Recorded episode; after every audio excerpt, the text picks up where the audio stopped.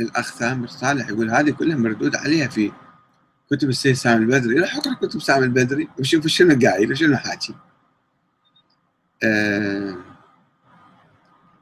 يعني الكلام سهل وحل. فلان رد على فلان، اذا واحد رد على فلان كان كفى، ليش 200 300 400 كتاب حتى الان تردون على الموضوع؟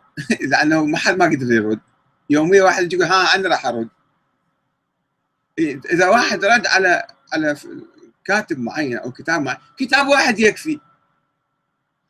واهم كتاب كما حدثتكم يوم من الايام، واهم واقوى كتاب في ذلك كتاب صادر عن مؤسسه الرساله عن مكتب السيد السيستاني.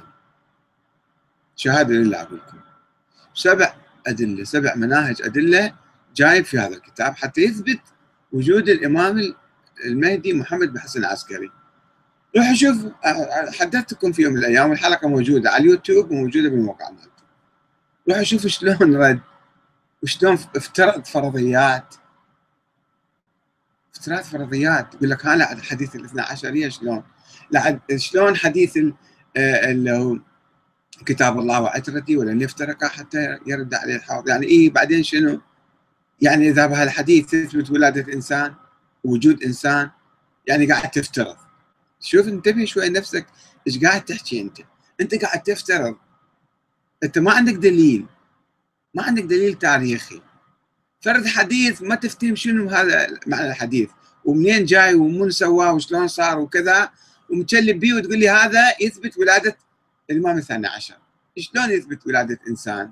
يمكن واحد ثاني، يمكن واحد ثالث، واحد رابع، شلون؟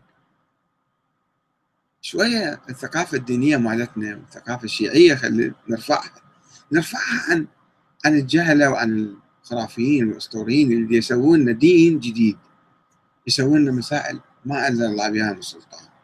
لا النبي يعرفها ولا الامام علي ولا الحسن ولا حسن، حتى الحسن العسكري ما يعرف عنده ولد، احنا جينا خلقنا له ولد لزقنا به. ما يصير الشكل. وبعدين تقولوا ليش الناس يشردون من الدين؟